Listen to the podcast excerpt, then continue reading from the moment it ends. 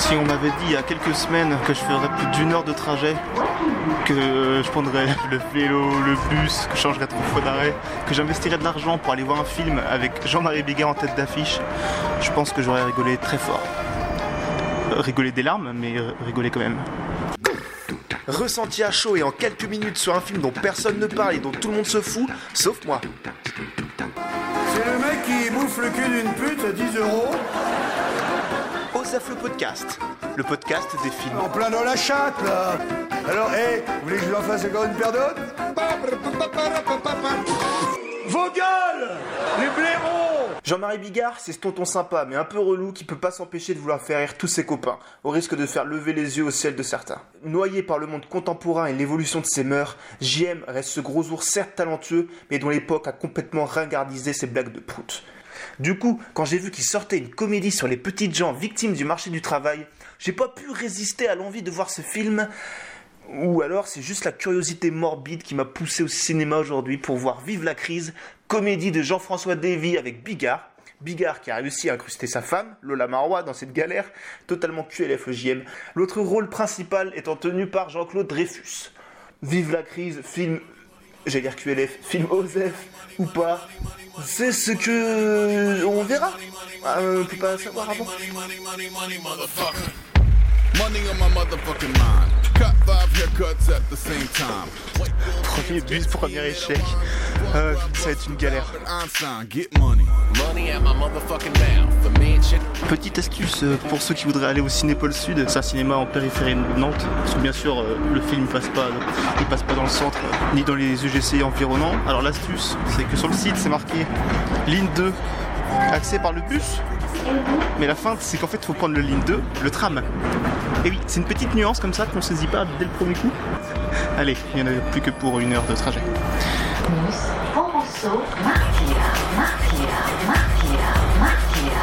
Bon, euh, spoiler, je vais être en retard à la séance. Ligne 2, terminus. Nouvelle petite astuce, toujours d'après le site Cinépole Sud, pour se rendre au ciné euh, dans les voies de bus. En fait, c'est pas, il n'y a pas trois bus pour y aller. C'est, il y a trois bus. Tu choisis le bus que tu prends. Le temps que je comprenne, je viens de rater les trois un par un qui sont défilés sous mes yeux à une minute d'intervalle. Du coup, maintenant, faut que j'attende 20 minutes. Donc spoiler, je vais vraiment, vraiment être en retard. Ah bon, bah dans 5 minutes, il est là. Comment ça, dans 5 minutes, il est là? Il est con lui quoi? Money on my motherfucking mind. Je suis enfin dans le bus. Cette fois-ci, je devrais pas me tromper. Mon arrêt, c'est le terminus. Il y a environ 1000 arrêts jusqu'au terminus. Donc, euh, on a le temps hein, de se détendre. Je viens de. J'en peux plus. Je viens de descendre du bus. Euh, faut que je trouve le ciné. Ça a commencé depuis euh, 10 minutes, 12 minutes. Je sais pas du tout où est le cinéma. J'ai visité toute la métropole de Nantes. C'était plutôt joli. Je le rappelle, euh, l'enjeu de tout ça étant un film de Jean-Marie Bigard. Euh, là, ça, ça- ça semble euh, mal parti. euh, mal parti. Bonsoir. Euh, je voudrais une place pour Vive la crise s'il en, s'il en reste. oui, il en reste. Pour assister, du coup, ce sera la salle 4 juste en passant. Ok, merci beaucoup. Bon, apparemment, ça a commencé depuis deux minutes. Let's go. cerveau là dans la pour sortir des conneries pareilles.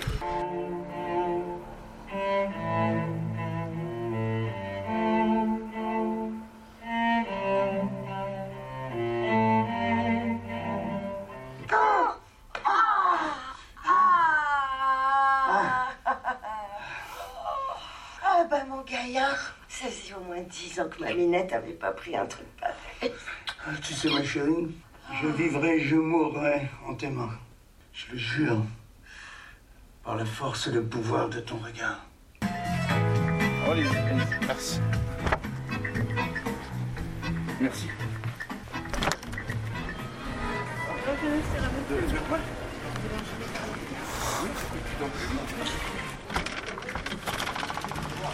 La purge, la putain de purge. J'ai fait, j'ai fait, j'ai fait une heure de route. J'ai passé une heure et demie dans cette salle, partagée entre les fous rires nerveux et les soupirs intenses. C'était vraiment, euh, c'était comme l'enfer, quoi. C'était pavé de bonnes intentions, mais putain, c'était nul. C'était nul à chier. Et j'aime pas être dans le bashing ou quoi que ce soit, mais mon dieu, quoi. Le film, je sais même pas où je vais. Alors là, je, je sais pas où je vais. Le bus, je sais pas où je dois le prendre. Mais là, il faut que je fuis le plus long possible de cette salle de cinéma. C'était l'enfer. C'était l'enfer. Ça n'avait pas de sens. Ça partait dans tous les sens. Il y avait aucune. J'ai même pas envie de parler de structure narrative et tout. que il n'y en avait pas. Il y avait dix fois trop de personnages. Ce groupe de dix personnages qui n'interagissent jamais euh, entre eux, mais qui est pourtant présenté comme une espèce de famille euh, un peu utopiste. euh. C'est un film choral. Il y en a pas. Il y en a pas un qui chante la même chanson. Les dialogues, c'est à base de. Alors t'as Jean-Louis Dreyfus, il passe son film à parler à tout Tu comprends, tu comprends pas la moitié de ce qu'il dit. De toute façon, quand tu comprends, il parle en citation, les mecs. Ils sont grands parce que nous sommes à genoux. Enfin, c'était l'enfer, c'était l'enfer. Sur le trône le plus élevé du monde, nous ne sommes assis que sur notre cul. Qu'est-ce que je peux dire de plus À part que j'ai envie de me tirer une balle, je, je suis paumé en plein milieu de la campagne. Et, et- putain, je, je sais pas par où je dois partir. Mais c'était pour voir ça. J'ai loupé le début, mais j'ai eu l'impression de louper 3 heures. En fait, le film il est méta parce qu'en fait, on se rend compte qu'il y a un mec qui écrit le film au fur et à mesure. Enfin, j'ai loupé le début, donc euh, peut-être que ça on comprend dès le début, mais euh, putain, est-ce que ça c'est un bus pour que je parte? Et que je fuis Deux secondes. Bonsoir, vous allez à Pyrmide Oui. D'ailleurs, je prends le parti pris de monter ce- cette critique de film euh, sans liant, comme le film en fait. Voilà, c'est quelque part c'est beau. Je, je lui rends hommage et je sais franchement pas s'il le mérite, mais voilà, c'est fait, c'est fait. On va pas. Hein? Suis désolé si ça semble complètement décousu, mais en même temps c'est ce que j'ai vécu pendant 1h30. Le film est ultra décousu. Les scènes, les séquences suivent sans aucune logique. Les, personnages, ils évoluent euh, selon l'humeur du, scénariste et du coup du personnage méta qui écrit l'histoire. Sauf que les personnages, ils sont aussi conscients d'être dans une fiction. Et du coup, ils influencent aussi l'auteur euh, dans le fil de l'histoire aucun sens. Il y a vraiment 3 millions de choses à dire euh, sur le film, entre le montage, le jeu d'acteur, le, séquen- le séquençage n'a aucun sens. Ça n'a aucun sens. Le film il est ultra euh, politique, il est ultra engagé. Déjà il se passe après un mandat euh, présidentiel de Marine Le Pen. Moi je suis arrivé à la bourre mais apparemment ça s'est pas super bien passé. Euh, Et du coup on a une espèce de Macron-like, c'est un petit peu rigolo dans le contexte, qui, qui devient président, qui est un peu vu comme un sauveur. Enfin les personnages du film ils sont dans une philosophie complètement anarchiste. Ils passent leur temps à voler, euh, à se bourrer la gueule, à faire vraiment ce que bon leur semble quoi. Le film euh, il est aussi anti-religion. Euh, Plus ça avance, plus c'est prononcé jusqu'à la séquence finale où t'as- ça se termine. Le dernier plan c'est un enfant qui chante Dieu n'existe pas, là là là là l'air. Et genre c'est aussi bien joué que ça. Et, et après on voit, on voit euh, Dieu, enfin. Mais, mais en fait c'est pas Dieu parce que tout n'est que l'imagination. Bref, c'est l'enfer. À côté de ça, le film est profondément humaniste. Mais profondément maladroit parce que il est, il est complètement misogyne. Une femme ne servant qu'à baiser, hein, c'est le, c'est pas dit, mais c'est comme ça que ça se passe quoi, hein. Après, euh, un film de Bigard euh, et de ses potes, c'est pas si étonnant. Il y en a marre de dire qu'il faut de la croissance pour s'en sortir. La croissance, mais ça veut plus rien dire. Nous, ce qu'on veut, c'est retrouver le plaisir de vivre ensemble, quitte à, à gagner moins et à profiter plus de ce qui est gratuit. On veut, on veut partir à la quête d'un nouveau monde, à la découverte de la beauté, de la richesse, de, de toutes nos richesses, qu'elles soient culturelles ou intellectuelles, du goût des autres. On veut retrouver la qualité de la vie. Non. Et, et pas la quantité de bœuf qu'il faudrait pour faire du bouillon avec le lac de Genève. Ça fait putain d'une heure trente que ça dure. Toujours en vrai que si vous voulez voir euh, un grand-père qui mate le cul de sa petite fille euh, muette, un grand-père puceau qui va se taper une prostituée euh, pour euh, plus tard se marier avec, deux mecs qui deviennent gays parce qu'il y en a un qui a pas baisé depuis plusieurs semaines, du coup se retrouvent dans le même lit, donc voilà ils deviennent gays, ils se marient. La scène suivante, hein, c'est vraiment comme ça que ça se passe. Il y a le personnage principal joué par Jean-Louis ou Jean je ne sais plus quoi Dreyfus. Je sais pas si c'est la réincarnation de Montaigne ou un mec qui se prend pour Montaigne. Bon là j'ai raté le début, on va dire que c'est c'est expliqué au début. Jean-Marie Bigard et sa femme ils ont aussi un, un fils qui se trouve une petite nana et donc ils passent leur film à, à squatter la maison de leurs parents et à faire l'amour. Et du coup à la fin ils se marient, ils ont un enfant, ça c'est leur arc narratif. Je sais pas ce qu'il faut en tirer. Il y a un personnage qui leur adresse la parole dans le film. Là, je suis un peu posé, je suis un peu euh, au calme. Je vais juste vous faire euh, l'arc narratif de Jean-Marie Bigard dans le film. Voilà, pour vous montrer comment c'est compliqué de parler de ce film qui va dans tous les sens pour aller nulle part. Donc, Bigard, on voit que c'est un mec qui est plutôt aisé. Euh, J'ai pas trop compris son travail, mais c'est un truc, il travaille dans un truc important. Sauf qu'il se fait virer de son travail. Euh, Ça le déprime. Du coup, il veut pas rentrer chez lui. euh, Il est complètement révolté. Il rencontre le gros vagabond bohème slash SDF qui se prend pour Montaigne dans un bar. En trois lignes de dialogue, ils apprennent à se connaître. Ils se pour la gueule ensemble. Bigard, il décide de suivre le gros troubadour là dans le squat des pauvres. Il vit dans la rue plusieurs jours ou plusieurs semaines. La temporalité du film elle est très étrange, donc on va dire plusieurs jours, semaines. Un jour, il fait les poubelles. Bigard, il tombe sur sa femme qui l'attendait, qui avait pas de nouvelles de lui. Elle retrouve, elle lui pose pas de questions. Il rentre à la maison. Il aura jamais d'interaction du film avec ses deux enfants. Euh, il couche avec sa femme. Elle est contente. Une autre scène, il recouche avec. Euh, il arrive pas à bander ou quoi. La fin du parcours d'un des deux personnages principaux du film, c'est sa femme qui offre du Viagra à Bigard. Voilà, c'est l'évolution. Je sais pas ce que c'est censé raconter. C'est ça pour tous les persos, peut-être à part un. C'est dix personnages comme ça, quoi. ça veut dénoncer plein de choses. Ça veut raconter plein de choses. C'est blindé d'idées. Ça, pour le coup, il y, a des- idées. Mais euh, tu sais pas raconter une histoire, euh, monsieur réalisateur. euh, J'ai oublié ton nom. Euh, no disrespect. Ou, ou alors c'était un projet beaucoup trop ambitieux pour lui. Je sais vraiment pas par quel bout prendre ça. J'en peux plus. Le film il marcherait s'il s'inscrivait comme une espèce de fable un peu fantaisiste, un espèce de conte.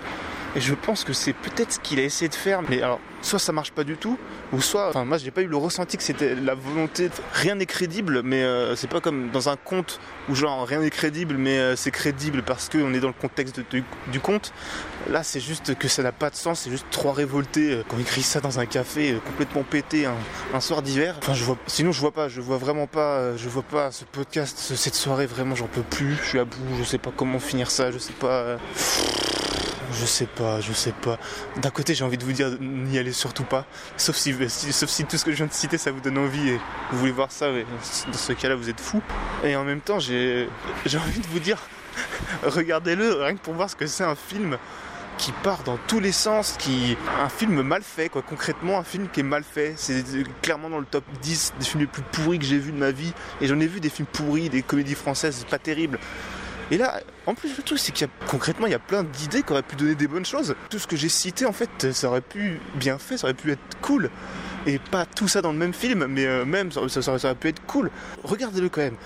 Euh, Osef sur, euh, genre, ouais, sacrément, c'est sacrément Osef, mais c'est quand même une, sacrée. c'est curieux, quoi. C'est très curieux. C'est très mauvais. et vraiment, je le, le, fais pas en mode bashing parce que c'est une comédie française ou parce que c'est avec Bigard ou quoi. J'en ai rien à péter. Moi, je veux, quand je me mets devant un film, j'essaie le plus vierge de, de tout préjugé possible. Je me suis sacrément fait violer, quoi. Bon, c'était un peu facile. Pardon. Pardon, André. Allez. Tu m'en sers un verre. S'il te plaît. Mets un verre à tout le monde. C'est ma tournée.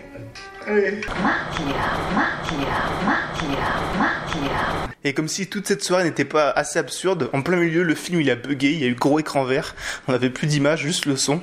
Du coup, ils ont rallumé les lumières, ils ont mis 5 minutes à, remettre le film en marche. Bon, bah voilà. L'écran il est devenu vert. Il n'y a que le son. C'est super. Ah, c'est dommage. hein. Putain. C'est vraiment la meilleure soirée de ma vie. Euh, essayé de relancer, ça n'a pas marché. Du coup, mon collègue euh, est remonté là-haut, là, du coup, euh, au niveau de la bécane, et euh, normalement, ça devrait être bon. Voilà, je reviens dans 5 minutes si vraiment il n'y a pas de. S'il y a, si c'est toujours pas relancé. Voilà. Ah, voilà. Bon, bah, on va aller manger. Non, tu as disparu sans donner la moindre nouvelle. C'est reparti. La, famille de trois personnes qui étaient là dans la salle, parce qu'on était quatre en tout, euh, dans la salle de cinéma, ils s'amusaient à, parler au projectionniste qui essayait de recaler son film en lui disant euh, euh, Ça on a vu, ça on a vu, ça on a vu. Ah non, recule, recule, là tu vas trop loin. Le mec s'est planté, il a, fait défiler tout le film en accéléré. Du coup, on a vu toute la fin hein, avant, de, avant qu'ils remettent le film. Enfin bref. Je. Il y a qu'est-ce que vous voulez que je fasse? Qu'est-ce que vous voulez que je vous dise? Donc euh, je, pense que ce sera un film Osef dans tous les cas, je pense qu'on ne s'en rappellera pas, qu'il ne fera pas date. Autant On m'appelle Gigrobot, on était quatre dans la salle aussi le jour de la sortie. Mais je pense a moins que ce soit un film qui, grâce à Internet, euh, ait une seconde vie, que les gens euh, se penchent dessus. Celui-là, non quoi. Et là, j'ai juste envie d'un tram pour rentrer chez moi. Je suis, euh, c'est l'enfer. Surtout que je dois prendre encore un autre tram après. Après, faut que je marche. J'ai fait tout ça. Et quelque part, c'est beau. Quelque part, c'était vraiment une belle expérience que cette soirée. Et en même temps, c'est vraiment probablement l'une des soirées les plus pétées de ma vie. Euh, je vous fais des grands bisous, euh, si je puis dire, et puis euh, on se retrouve la semaine prochaine pour un podcast de tout, euh, de tout, de mieux que ça, tout, tout mais mieux que ça. Allez, ciao. No, get money. Ah, il y en a marre de vos conneries là. Arrêtez. Non, je, je m'arrêterai pas. Plus exactement, je, m'arrêterai euh, que je l'aurai décidé.